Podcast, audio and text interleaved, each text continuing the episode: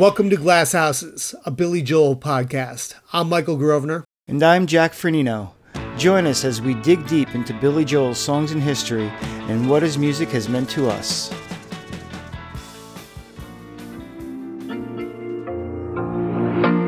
As Billy Joel told our Chantal Westerman yesterday, he is putting pop music aside to focus on classical composition. The good news is he's left us a little something to remember him by, volume three of his greatest hits. When you sat down to do a greatest hits album, the third one, did you say, do I have enough songs? Or were you more in the line of, I have a lot of stuff? This was actually suggested by Columbia Records. Um, maybe because I hadn't put out an album since 93. Mm-hmm. They came to me and said, you know, you've got enough material for a third greatest hits album. And I said, no, it's impossible. And then I realized the last greatest hits, which was a double greatest hits album, came out in 85. Mm-hmm. Here we are in 97. So 12 years, that's just a while, you know, in the music business. Essentially, greatest hits, you know, you can also call it kind of a used cars situation, you know, Yeah. which is okay. They're good used cars. Say goodbye to the oldies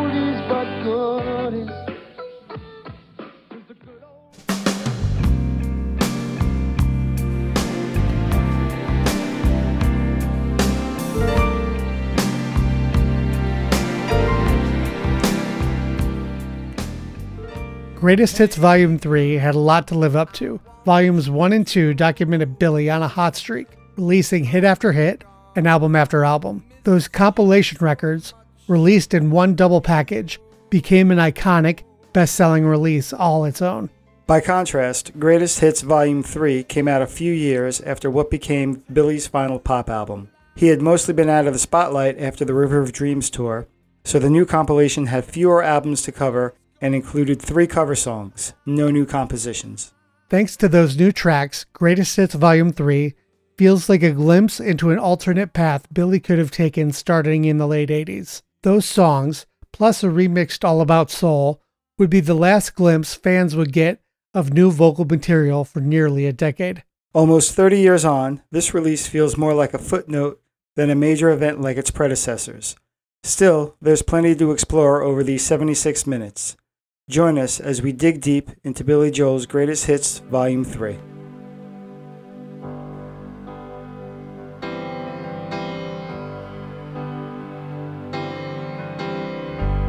When the rain is blowing in your face and the whole world is on your case, I could offer you to make you feel my love. Greatest Hits Volume 1 and 2, which came out in 1985, went on to become one of the biggest selling albums of all time. And even though Greatest Hits Volume 3 is packed full of hits, it really didn't leave that same legacy. you know, one and two was, I don't want to say daring, but it was at the height of Billy Joel doing whatever the hell he wanted. Let me make this live album of uh, songs nobody knows. Uh, let me make a throwback 50s album. And then what the hell? Let me just put out volumes one and two at the same time. And it was the height of like Billy Joel superstardom. So it became part of it all. You know, something uh, I thought about that uh, John Jackson brought up was how box sets came along in large part because of the CD era. And all of a sudden, people didn't want to replace all their vinyl when there maybe weren't uh, albums completely packed with great songs, but suddenly you could get everything you needed in like a five CD set. You know, so we were kind of getting into that era too with uh, volumes one and two. Certainly, we were at the point where people were deciding whether to replace their records or not. Volume three comes out when Billy's been out of the limelight for quite a few years now. I think we've discussed, even though it really wasn't that long, it really felt that long.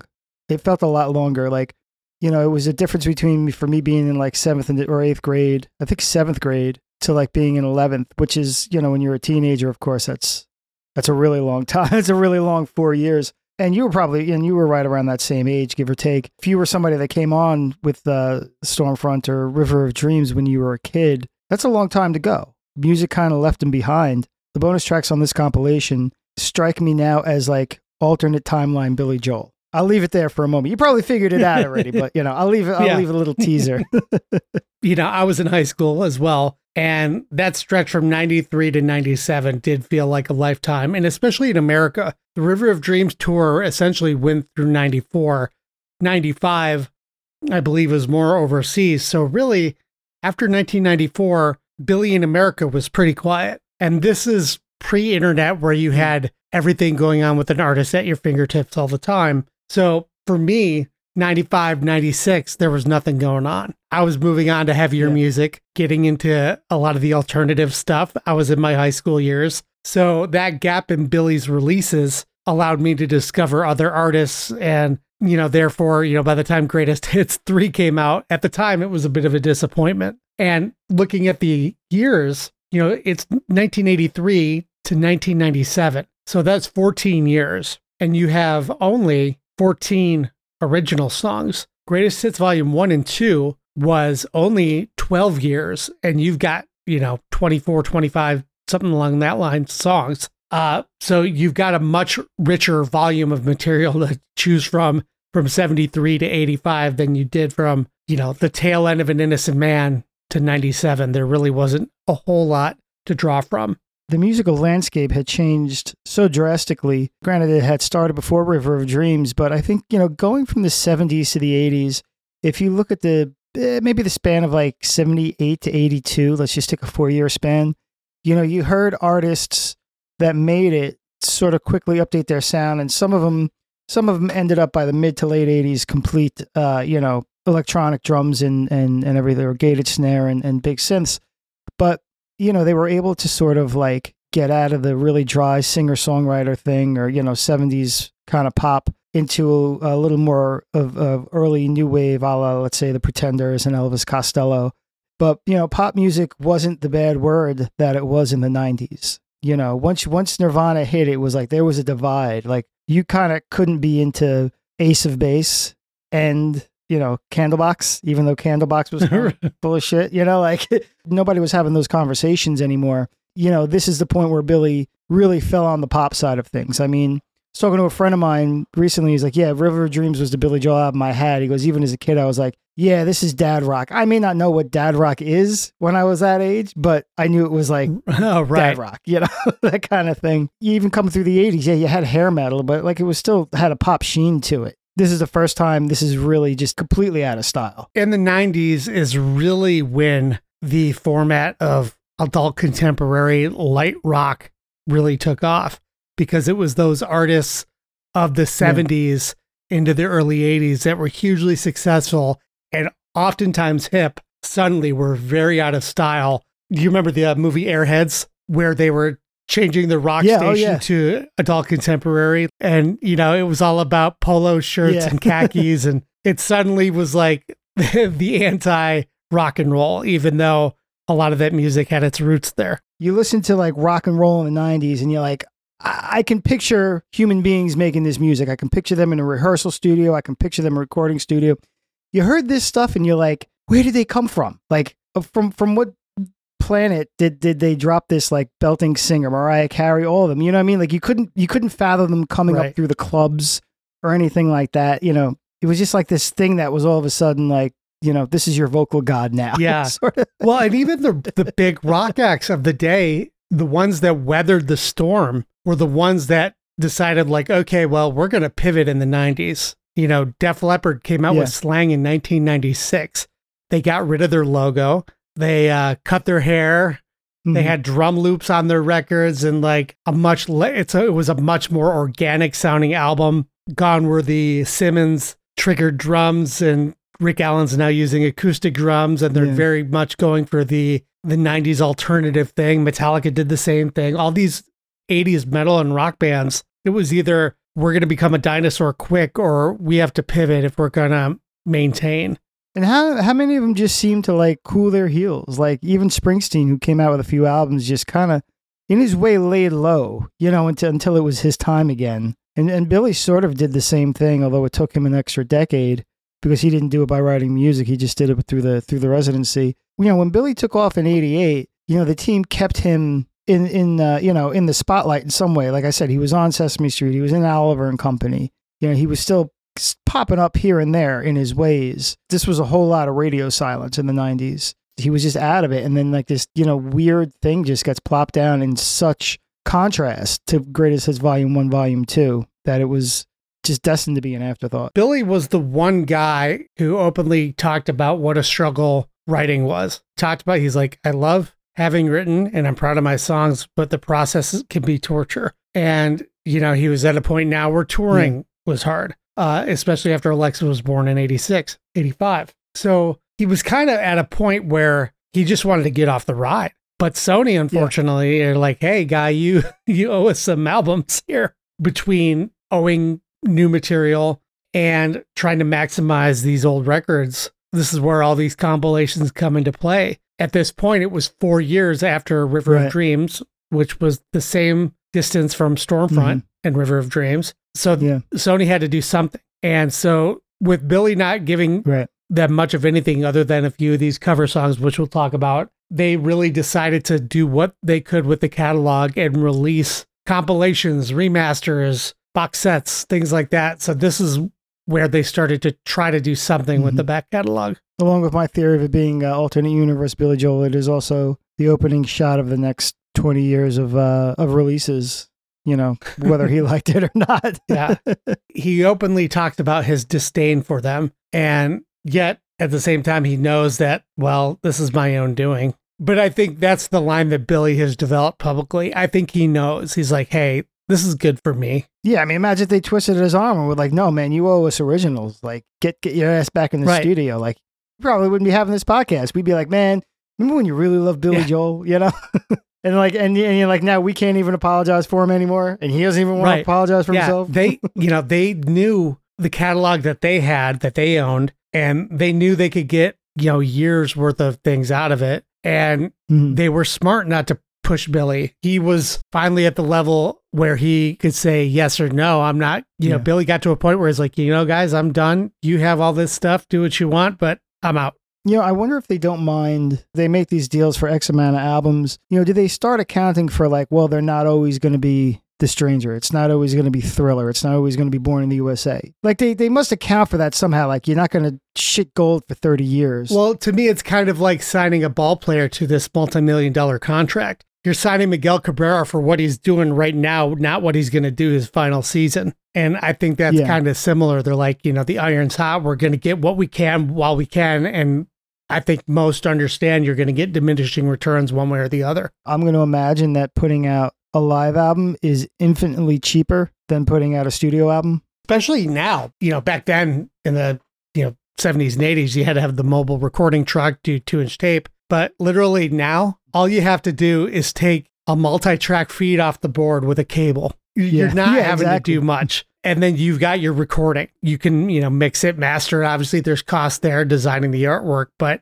I would think it's infinitely cheaper. Right. Well, how about the and and the fact that you know Billy doesn't do this thing where you record him on a whole tour and he decides which tracks or which night he's going to do. Like he does Twelve Gardens Live, like he does an event. He does Last Mhm. Play at Shea. You know where you're not, you know, you don't end up with like a whole bunch of like unused labor and audio and expense capturing all that. It's like you you you show up for twelve nights at, in at the Yeah. garden, you capture it all, you Yeah. call it, you go. You capture Shea, you call it, you go. You mix it, you go. You Yeah. sequence it. It's not go. like, yeah. I think that makes a big difference. Same thing with Yankee Stadium, really. I mean, that was all in the vault. Yeah, you know, I it mean, was that was all already there. there. The hard part was done. I think we're doing all this talking just to really underscore what is it, you know, sort of unfortunately, this is a bit of an underwhelming release, but it does have some curios. It does have some things to consider. You Yeah. know, let, let's get into this. and as usual, I've got my uh, table of visual aids. Yeah, he somehow found this on eight track. We don't know how. I don't have a track. I've got CDs. I've got CD singles, cassette. He has an Edison cylinder. I do have the To Make You Feel My Love 45. Mm. Backed with two versions of Summer Highland Falls, by the way. Did I tell you I found River of Dreams with No Man's No Man's Land off 45? I did I put did. that on the yeah, that was a good find. The River of. Dreams Yeah, and yeah. this one, I don't see those as often because, you know, people were buying cassette singles and CD singles by then. Those, I think these were more for, Right. they were sold in retail, but for the Pizza Huts that still had jukeboxes, these were going in. yeah. And then I do have it on vinyl, um, which was released via Friday Music. A few years ago. Greatest Hits Volume 3 was released August 19th, 1997 on Columbia, and this spans 14 years, 1983 to 1997. Another thing that's fascinating to me as well too, just in looking at this, there's an overlap between Volume 2 and Volume 3 with albums. You had two more songs from An Innocent Man that made its way here. Which also speaks to what a smash hit An Innocent Man was. Yeah, certainly, because by the time they were putting volume one and two together, and An Innocent Man was still doing really well. So for Greatest Hits Volume 3, again, we mentioned there are 14 songs for the few previous albums, and then there were three cover songs, one of which appeared on a compilation prior, and two were brand new covers. And overall, the A&R on the compilation on Greatest Hits Volume 3 here was Don DeVito. The album A&R coordinator was Marcy Robinson. This was mastered by Ted Jensen at Sterling Sound in New York. Art direction, Chris Ostapchuk and Ian Cutter. Cover photography, Dan Boris. Interior photograph, Len Irish. Art and commerce, Jeff Schock. And then there's contact information for Maritime Music at the time. And so that's just the overall credits on producing the compilation. And we have the three new songs. First one being To Make You Feel My Love, A&R Don DeVito, A&R coordinators Marcy Robinson and Veronica McHugh, LA project coordinator Ivy Scott, piano, Hammond B3 organ, harmonica and vocal Billy Joel, keyboards Robbie Kondor and Randy Walderman, guitars Philip Nolan and Bob Mann, bass Will Lee, drums Shawn Pelton, percussion sequencing Peter Asher and Joe Nicolo, cakewalk snare drum Anton Fig, Hmm. strings and chorus arranged and conducted by David Campbell, recorded at Right Track and Sony Studios, New York, Andorra, Capitol, and Conway Recording Studios, Los Angeles, recorded by George Massenburg, additional recording by Phil Nicolo, Dirk Grobelny, and Nathaniel Kunkel, assisted by Jason Goldstein, Brian Garton, Charlie Picari, Louis Queen, Doug Michael, and Mel Jones. Mixed by the Butcher Brothers, Joel and Phil Nicolo, and Peter Asher at Sony Studios, New York. Now that's a lot of credits for one song. This is uh yeah, it's getting into that sort of laboratory feel there. Anton Fig is the was the drummer for uh, David Letterman for Yeah. at least the uh, CBS run. Right. For NBC. Yeah, he was. Yeah, yeah. I tell you, that kind of dates the the production Cakewalk snare drum. Do you remember Cakewalk? Well, the program, right? And that song obviously was written by Bob Dylan. We'll we'll get into that a little bit more. And next you have Hey Girl, which is written by Carole King and Gerry Goffin. Credits on that one: Peter Asher and Don DeVito. Production, vocals Billy Joel, keyboards David Rosenthal and Billy Joel, drums Liberty DeVito, guitar Thomas V Burns. Tommy is going by Thomas at this point. Bass Randy Jackson, saxophone Everett saxophone Everett Harp, background vocals and strings arranged and conducted by David Campbell, recorded at Sony Studios New York and Capitol Studios Los Angeles. And it looks like several of the same mastering and mixing credits as well. So that's interesting. This one actually has Liberty and David Rosenthal and Tommy Burns on the track, which is in as Billy's getting into the area era of all hired you know studio guys. It's it's mm-hmm. nice to see that you know these guys played on this track at least. Yeah. And then the last song was Light as the Breeze, which is a Leonard Cohen song. And that originally was on the Tower of Song compilation in 1995, which was a uh, Columbia, I believe, released compilation of other artists doing Leonard Cohen. So yeah, Light as the Breeze, produced by Tony Brown and Steve Lindsay, recorded by Justin Niebank, additional recording Leanne Ungar and Ed Traney, assistant engineers Jim DeMaine and John Hendrickson, and also Robert Charles, mixed by Sh- Bill Schnee, vocals Billy Joel, drums Willie Weeks, guitar Dann Huff, acoustic guitar Mac McAnally, pedal steel Paul Franklin, piano Matt Rollings, organ Steve Nathan, harmonica Clint Black, horns Jim Horn, Paul Littoral, Jim Hoke, Charles Rose, horn arrangement Jim Horn and Steve Lindsay, background vocals Bob Bailey, Kim Fleming, Yvonne Hodges, Donnie McElroy, Chris Rodriguez, Trisha Yearwood, Alex Brown, Jackie Gauch, and Mona Lisa Young. So it's an interesting cross section of musicians along the three tracks. And, you know, that's another difference between Greatest Hits 1 and 2. Now, granted, those bonus songs were original songs, but they still were very much like, hey, me and the band are going to go in the studio with Phil Ramone and record two songs. Yeah, we're gonna yeah we're gonna bang these out. Right, exactly. You know, we're going to sit down, we're going to learn it in an hour, we're going to go through and do 20 takes, and we've got a recording. yeah, now you have very much like granted incredible session musicians i mean these are some incredible players but uh, aside from liberty and tommy and david on hey girl you're looking at all session guys and we would see that again with all my life it was really billy going starting to get into his crooner phrase where he's just going in maybe playing a little organ or piano but largely mm-hmm. just going in and singing on these tracks i'm guessing these tracks were recorded without him in the room as opposed to a billy joel track I hadn't considered that, but you're probably right. I would say especially "Light as a Breeze" because that was a compilation for something else anyway. Like they probably mm-hmm. had it all ready for him, and he just came in and did it. It feels more like that, like, you know, Sinatra would come in and just, you know, granted, they used to cut live with that technology, but I imagine in later years, you know, I remember the spoof on Saturday Night Live when they would spoof the duets, you know, the track would be ready. Uh, you know, a drunken Sinatra would would come in, make a couple comments, sing two lines, and walk out. Yeah, yeah, yeah. that was the Phil Hartman. Um, that was the Phil Hartman. Sinatra, yeah, not the Joe Piscopo. Yeah, the Joe Piscopo That's was like right. mellow and dumb, and, and Phil Hartman was like ornery. Yeah. Granted, I wasn't there. I don't know. Especially, um, yeah, light as the breeze for sure. I, I feel like he was just walking into some tracks that were already done. I feel like Hey Girl with Liberty and Tommy, like guys from the band, I have a feeling he was probably there.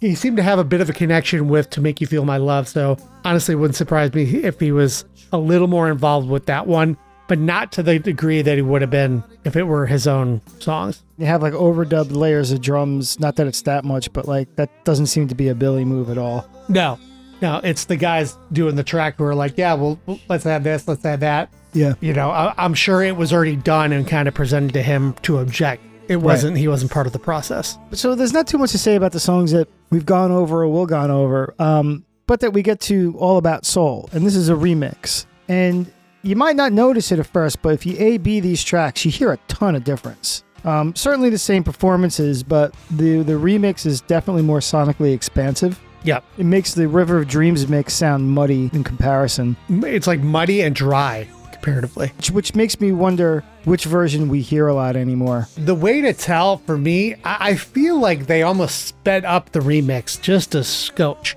It feels a little faster, but it just could be in the mix. But they have, there's also a tambourine in there quite a bit on like the two and fours. Yeah. Um, Well, that's like drenched in reverb.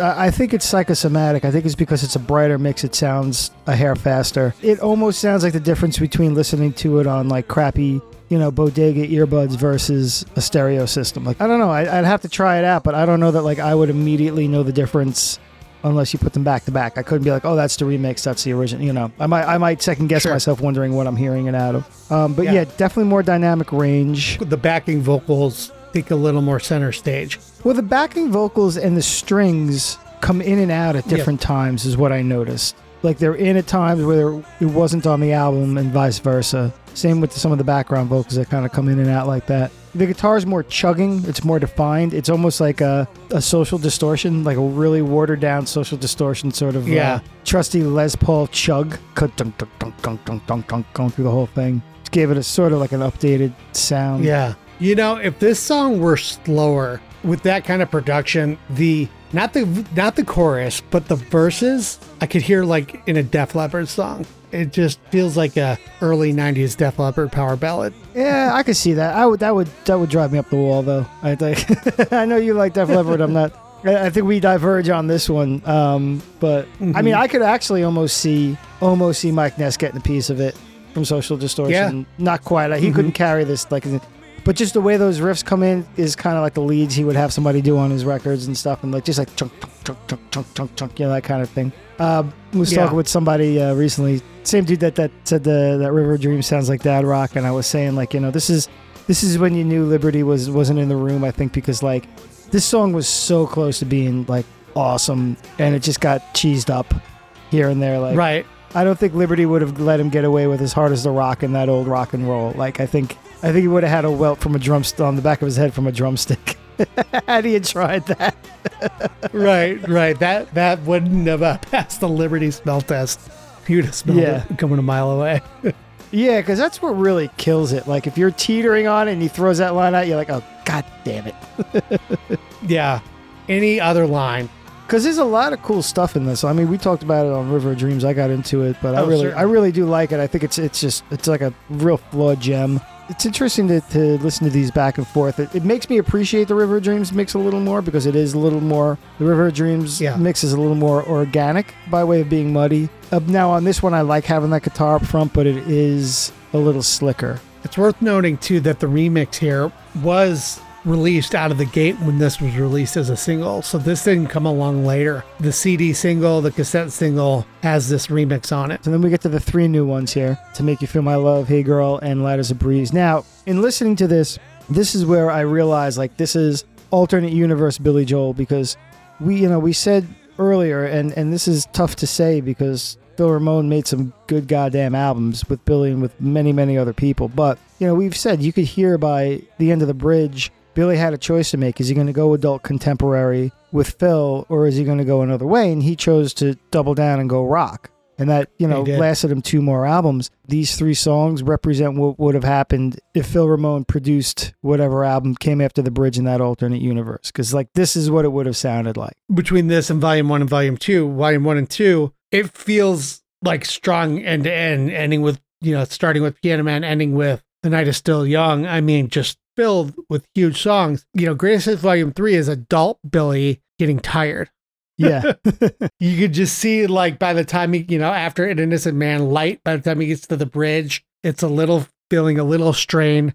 Storm Front, there's some new energy. River of Dreams, he's a little tired again and trying something new. Having three different producers for these songs, uh, really they all feel different, very different when you Yeah. listen side by side. They all have like a, that adult contemporary sheen to it, definitely. But yeah, they they they're they're all approached a little differently. So yeah, so starting with the to make you feel my love, you know, the layered drums is something we've I don't think we've ever heard before on a Billy. Right? This is the first time he's done that. I mean, percussion notwithstanding. Scandin- Yeah. Scandinavian.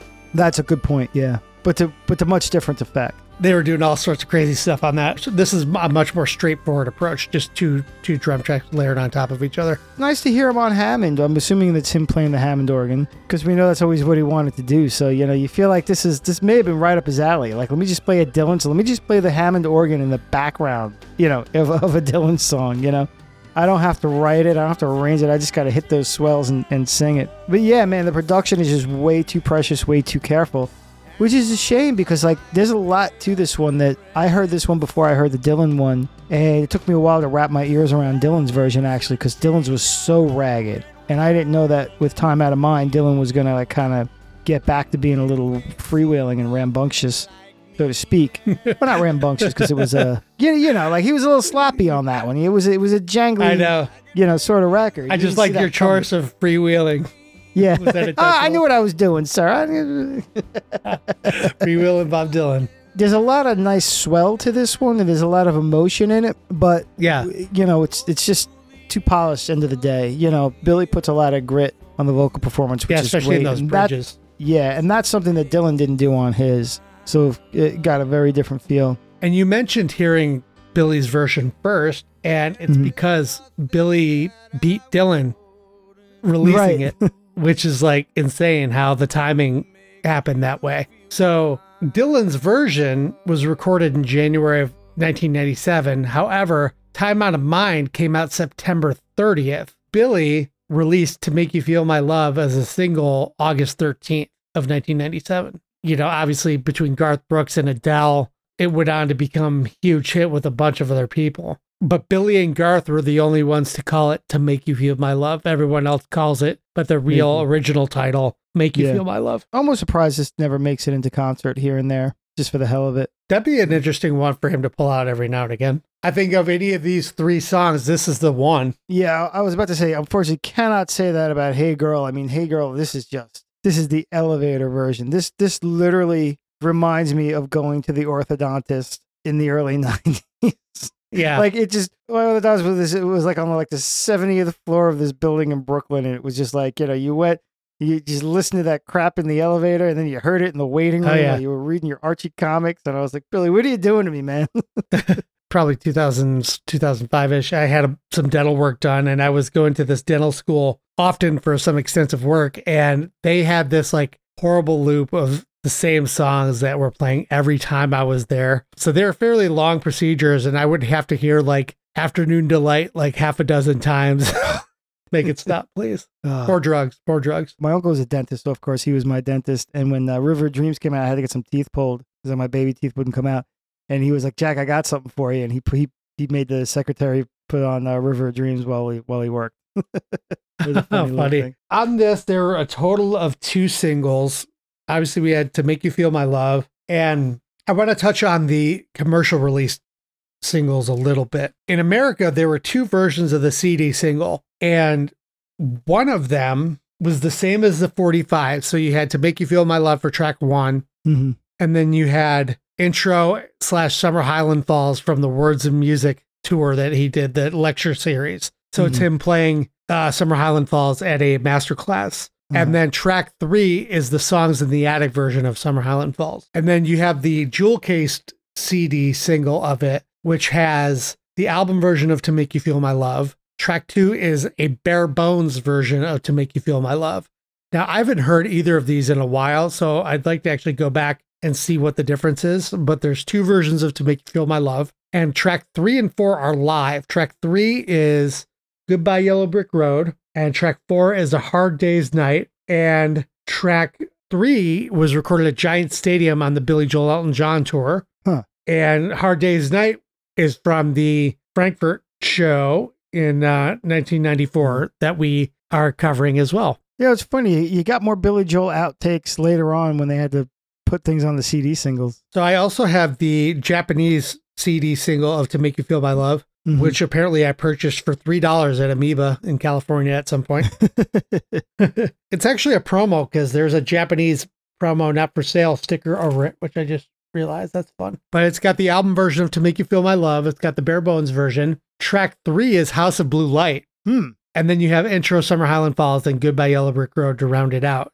Yeah. So it's interesting that they put House of Blue Light as a track on this version. yeah, kind of gave it a second lease. And then I noticed there's a typo. They put House of Blue Lights with an extra S at the end. That's the commercial releases. There was a CD singles. There was a cassette single of it. And as we talked about earlier, there is the uh, seven inch vinyl version, which has the album version on the one side, and it has two versions of Summer Highland Falls on the B side. Again, that single was released August 13th. And we had the second single from Greatest Hits, which was released October 10th, which was Hey Girl. And there is also a uh, like a promo CD single of it as well. You know, one thing that's worth noting, which was done also for Greatest Hits Volume 1 and 2, is, you know, the one thing that he was very involved in was there's a new photo shoot and new branding. It Yeah. has this very, a lot of browns and oranges and the color scheme. Billy now with the beard, which he would have a beard or goatee now from then on out, pretty much. Right. uh, wearing the shades. Arial black font, if you font nerds out there know what that is, with Billy Joel in white, Greatest Hits Volume 3 in orange. And this is the branding that he would also go on to use for the Greatest Hits tour, quote unquote, that he would do in 1998. So this was Right. kind of the the scheme, the photos, and everything that they would continue to use for the next couple years. Billy's version of To Make You Feel My Love did okay as a single, peaked at number 90 in Australia, number 29 on the adult contemporary charts in Canada. It cracked the top 100 at number 99 in the Netherlands.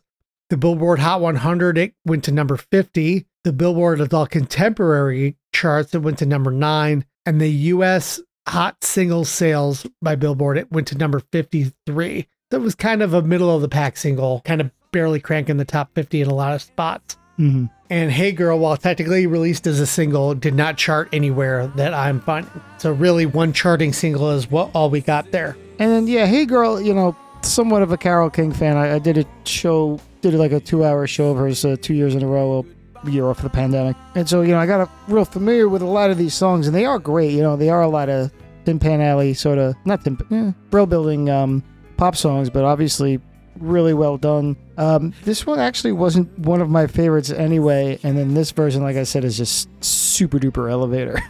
um, the the note I have is Bleeding Gums Murphy saxophone on this one. Yeah, totally.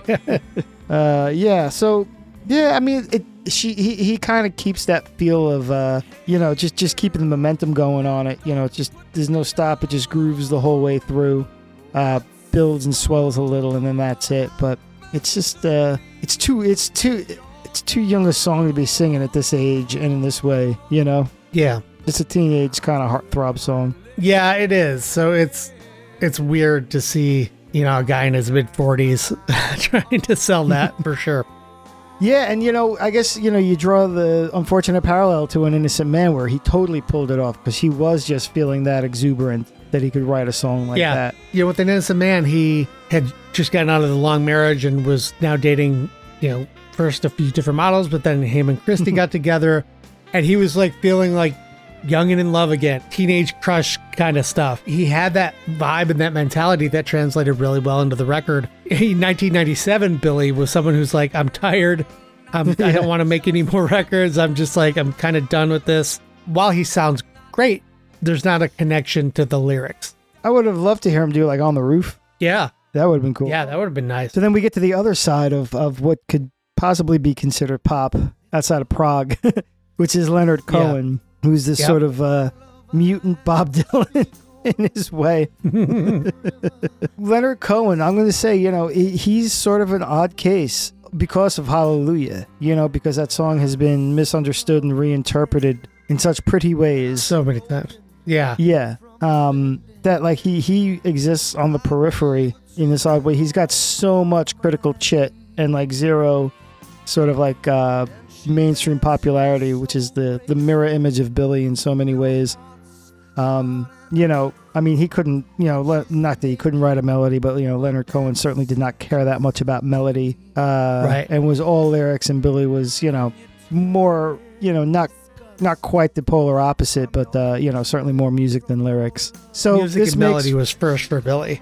uh, Right. Yeah. Exactly. So this makes for a really interesting pairing to do uh, "Light as a Breeze," and you know, for as long as "Light as the Breeze" goes on, this minute, this is six minutes twelve seconds, and eleven seconds longer than "All About Soul." But boy, oh boy, does it feel way longer than that. Like "All About Soul," you don't realize it's six minutes. Still manages to move. This one is like you're like, yeah, this is going on. But that's, I mean, that's par for the course for Leonard Cohen. He's got a story to tell you while the uh, while the weed and wine kicks in. So it's like you know, you're gonna be here a while. Right. So this makes for a real interesting take, but the minimalist approach that Leonard Cohen often takes does not fare well in adult contemporary. You can be a minstrel with some basic acoustic guitar going in the background or something, and that's cool. But Yeah. when you have like the entire, uh, you know, elevator music thing going, it's like, all right, this is this is starting to drone. And if you look at the track listing of this tribute album, it's a lot of it's an adult contemporary tribute. Yeah, you know, it's Don Henley, it's Bono, all these all these guys that by the mid '90s are largely in that world. And I think as a result, it was pretty pretty. Even though Leonard Cohen seemed to like it by many accounts, uh, was really enjoyed it, but it was not critically acclaimed. Let's just say I'm hearing Billy do his, as I like to call, his "Everybody Has a Dream" delivery. Hmm. I picture Vi- Billy doing the crook in his neck right. you know, trying to do that. Steve Winwood, Ray Charles vocal. Yeah. Yeah, there's a lot of B3 going on in this one, which I think Billy just really liked playing at this point. kind of almost works. Uh, uh, once again, he really uh, he kind of breaks something off on the bridge. He starts getting that going, but uh, you know, just just not quite enough there to, to satisfy the, the running time. These three choices are still pretty puzzling. I think "To Make You Feel My Love" is my favorite of the you know Dylan songs are so good. I'm not you know not taking away from Carole King and from Leonard Cohen, but you know knowing that we had a few B sides from the last couple records, you know, Blue Light and You Pick a Real Bad Time. I feel like those may have fit as bonus tracks, maybe a little more than just three covers, but maybe not. Uh, this is pointed out in the allmusic.com review. It doesn't include Modern Woman and That's Not Her Style, which were Yeah. singles, and Modern Woman was, Yep. you know, sort of a hit in its own right. Uh, there is a bit of Yeah. sculpting that went on here where, you know, Lenin, uh, Leningrad made it on there. which was a hit in Europe, but not in America. That makes a little more sense. That's a good segue, actually, because I don't think we actually went through the track listing. this compilation really was the Storm Front killer.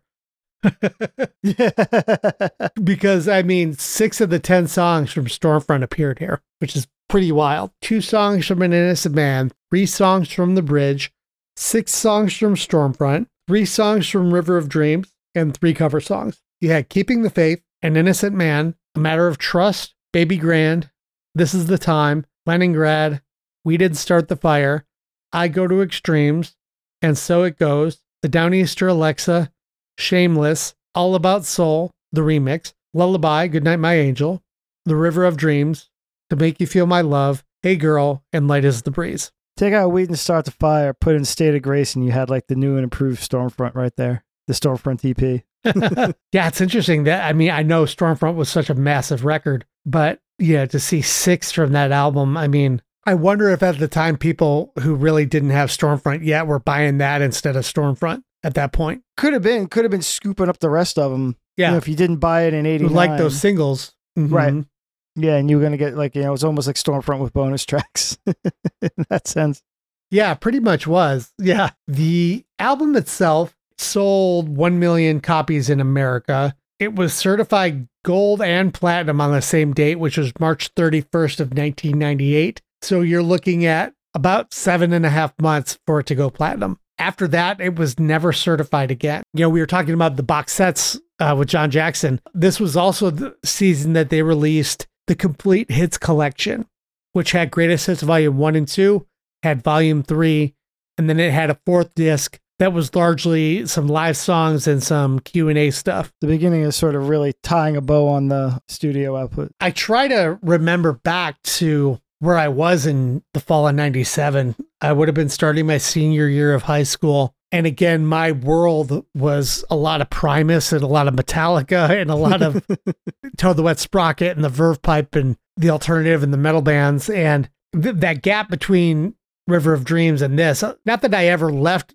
Billy, but I, fo- I was focusing on a lot more artists at the time who spoke to a 17 year old kid in high school in Right. Michigan. Yeah, like I did the same thing. Like I didn't buy this one. I never owned it. Yeah, at that point I was getting into prog, so I was like Jethro Tull, Emerson, Lake and Palmer, and it was like, you know, what are you going to spend your money on? Am I going to spend my money on uh, an artist that I have everything but these like three middle of the road songs that I don't really care about, or am I going to finally figure out what the hell the forty-two minute Thick as a Brick sounds like? And you know, I spent my money on Thick as a Brick. That's the way I think a lot of people went. I mean, you know, it stalled out at a million copies. Stalled at a million copies. You know, No, it sounds silly to say that, but you got to understand the 90s was still a time where record sales were huge. You know, a guy like Billy Joel, you had a guaranteed mill yeah. in sales. I mean, it's it's notable in the sense that you know I think we're being uh, as uh, unvarnished as possible, you know, as we're probably ever going to be with this with this release, you know, because it's just yeah. I mean, it still went platinum, even though it was like I mean, this was a relic. So much of this was Yeah. the '80s, and it was like just a world and a half away. Think about it. After this, the next thing that came out was Fantasies and Delusions and another compilation four years later. Now, however, and I think this is something we'll touch on maybe down the road. This could be something interesting to unpack. The following year, 1998, is when Columbia and Sony would remaster and re release his entire catalog. Mhm. So you had these really elaborate, very well done reissues Mhm. done just the following year. They did this compilation and then shortly after decided to just reboot everything. You wonder about the inner workings of that, if that was really planned out, or if it's just sort of how it happened. I don't know how long it took to put this Greatest Hits Volume 3 together, but I would imagine the the remastered program that they did with him was a few years, at least in the making. I mean, knowing what I know now about how long it takes a project like Yankee Stadium to go start to finish, Yeah, when you're remastering 15 Billy Joel albums and redoing the artwork and doing all these deluxe expanded liner notes and adding the music videos into the CDs and for its time these were very elaborate, you know, productions and you know the graphic design took a lot of time. So Mhm. I'd imagine they probably started working on these a couple of years before 98. must have been all kind of swirling at the same time, knowing that you know nothing new is coming out. Let's start. Let's start thinking about this release strategy. I mentioned original releases of this, and it was, you know, CD, cassette, things like that. There's a company called Friday Music who does a lot of licensing from Sony. They were the ones who did the very first ever release of Greatest Hits Volume 3 on vinyl. And for an album that never came out on vinyl, it looks really good.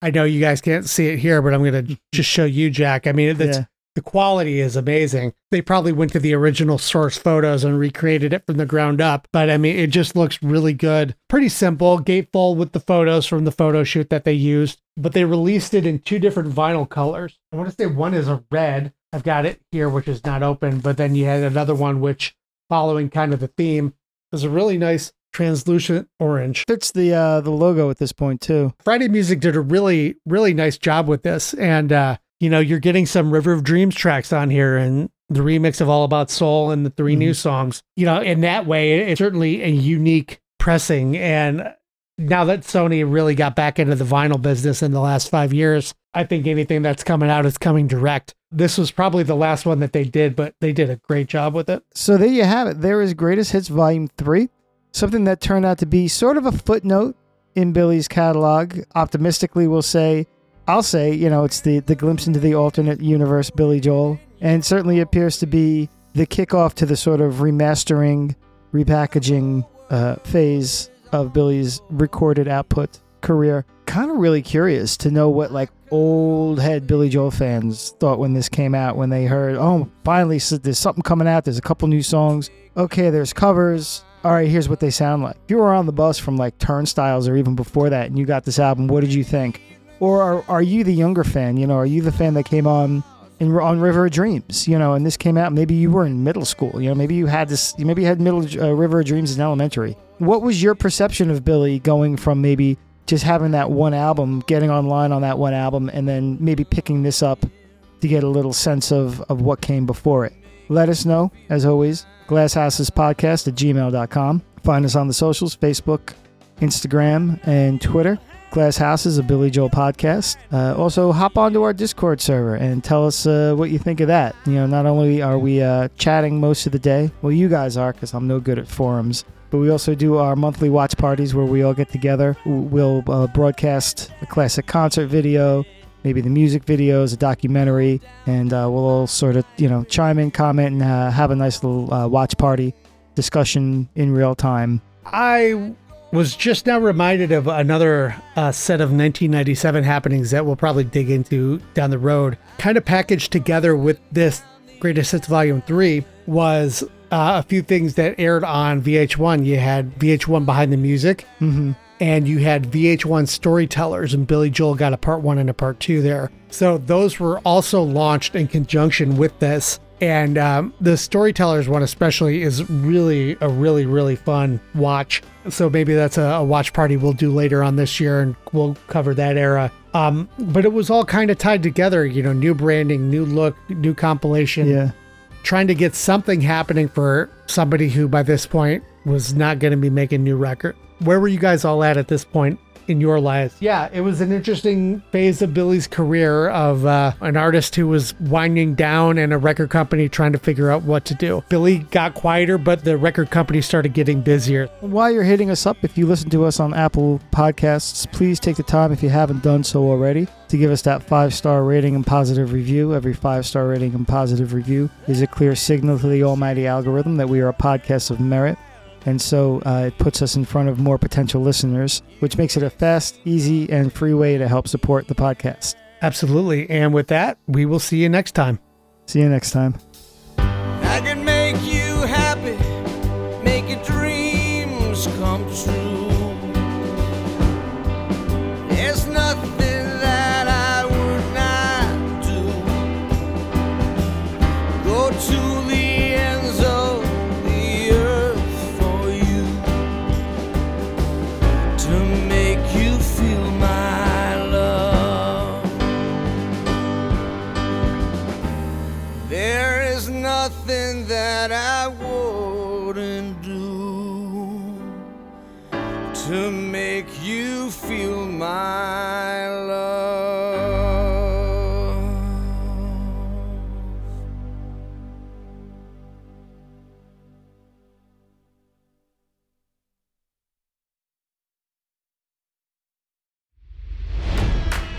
It's NFL draft season, and that means it's time to start thinking about fantasy football.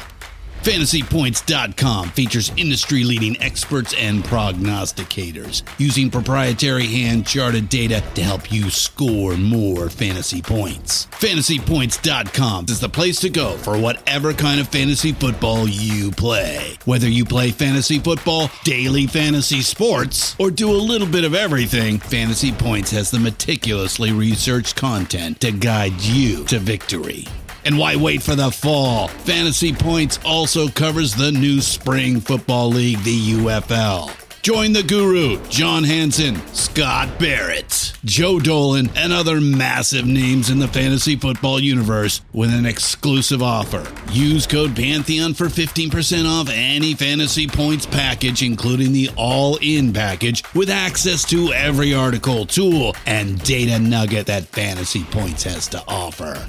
That's fantasypoints.com and code Pantheon for 15% off at Fantasy Points. Fantasypoints.com, code Pantheon. Score more fantasy points.